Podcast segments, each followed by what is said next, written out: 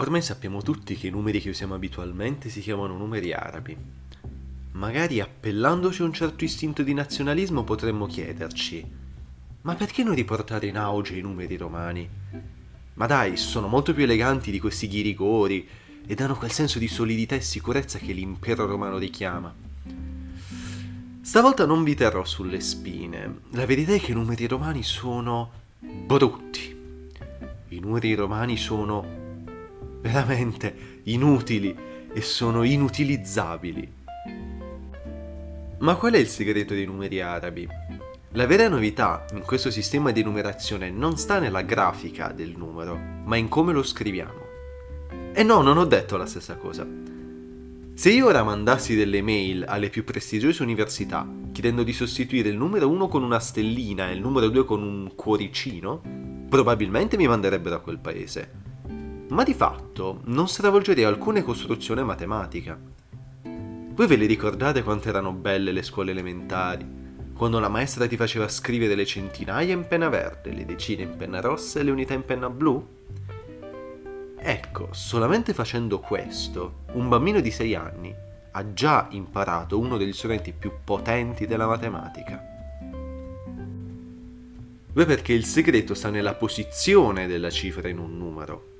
La vera differenza tra come gli arabi e prima di loro gli indiani scrivevano i numeri e i nostri cari e vecchi numeri romani sta nel fatto che, mentre i romani adottavano un sistema di numerazione additivo, cioè il numero era scritto come somma e differenza delle cifre che lo componevano, gli arabi adottavano un sistema posizionale, cioè le cifre che compongono il numero assumono valori diversi a seconda della posizione che occupano. Per fare un esempio, i romani indicano il numero 245 come CCXLV, cioè 100 più 100 meno 10 più 50 più 5. Insomma, è molto più confuso del nostro bellissimo 2 centinaia più 4 decine più 5 unità. Per capirci meglio, ritorniamo al nostro 245. Il 5 occupa la prima posizione del numero, quella che viene assegnata alle unità. Il 4 ne occupa la seconda, quella delle decine. Il 2 la terza, cioè quella delle centinaia. È come se un po' nascosto facessi 2% più 4x10 più 5x1. E se ci pensate bene, è proprio questo trucchetto che ci permette di fare le nostre care operazioni in colonna. Mettiamo un numero sopra un altro, facciamo combaciare precisamente le posizioni delle varie cifre ed effettuiamo calcoli molto più semplici, dimenticandoci gli eventuali resti al bar. E per sperimentare cosa dovesse provare un povero matematico romano, provate a fare qualche esperimento con i numeri romani. Fare calcoli è assolutamente impossibile. Ed anche per questo la matematica ai tempi dei romani era accessibile veramente a pochi. E attenzione, non per la sua difficoltà oggettiva, ma per queste veramente scaramucce di calcolo. Ma poi dai, insomma, che ci voleva pensare una cosa del genere? Sicuramente è più facile che scrivere numeri come somme, differenze di altri numeri. Ed ecco che per la prima volta pronunciamo uno di quelli che saranno i mantra di questa serie. Statemi ad ascoltare. La matematica è sempre figlia dei suoi tempi. Ai romani interessavano i ponti, la guerra ed il vino, non fare calcolo. E allora, se già possedevano un sistema che li soddisfaceva, che senso avrebbe avuto stravolgerlo? Alla caduta dell'impero romano, il desiderio degli scienziati di espandere la cultura matematica, che in Europa veramente era ferma da molti secoli, cozzava aspramente con questo tremendo sistema di scrivere i numeri. I calchi erano lunghi e stressanti, si facevano per la maggior parte con l'abaco. E sinceramente fossi vissuto in quei tempi, non so se avrei studiato matematica. Per fortuna che agli inizi del 1200 a qualcuno venne in mente di girare la testa verso est il nome di questo qualcuno risulterà familiare a molti, perché stiamo parlando di Leonardo Fibonacci. Insieme al padre mercante, Fibonacci si spostò prima in Algeria, poi in Egitto, Sicilia fino a Costantinopoli, dove ebbe l'occasione di confrontarsi con la cultura araba molto più avanzata di quella occidentale per quanto riguarda la matematica.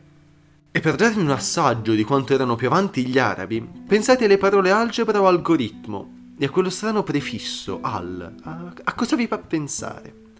Comunque, tornando a noi, Fibonacci apprese tutto ciò che la cultura che lo ospitava aveva da offrirgli, confrontandosi con altri studiosi e leggendo i trattati del matematico algoritmi, pardon, alcovarizmi, e studiando quello strano sistema di numerazione che usavano gli arabi e gli indiani prima di loro.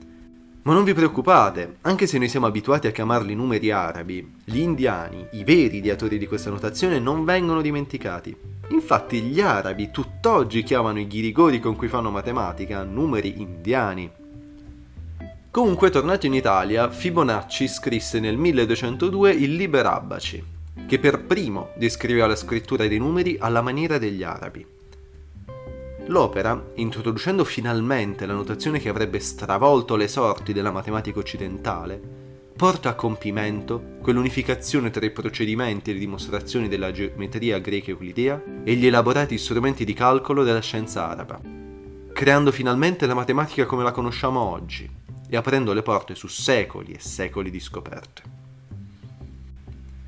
Chiudiamo la puntata con una chicchetta che mi sembra molto interessante Sicuramente in copertina avrà aggiunto la foto di uno strano uomo elegante con una mitra pavala in testa. Dovete sapere che quello è Silvestro II, a.k.a. il monaco Gerberto di Aurillac, vissuto a cavallo dell'anno 1000. Lui viaggiò molto e in uno dei suoi viaggi in Spagna si confrontò anche lui con la cultura araba e anche lui venne affascinato da come gli arabi si occupavano dell'aritmetica, così tanto da portare quel bagaglio culturale in Europa. Non so ma mi fa strano pensare che ben 200 anni prima di Fibonacci, in dei piccoli monasteri dove il futuro Papa Silvestro II aveva insegnato, già si utilizzasse la notazione posizionale. Le nuove cifre degli indiani sono queste: 9, 8, 7, 6, 5, 4, 3, 2 ed 1. Con tali nuove figure e con il simbolo 0, che in arabo chiamano zefiro, qualsiasi numero può essere scritto, come sarà dimostrato più avanti. Leonardo Fibonacci, Liber Abbaci, incipit del primo capitolo.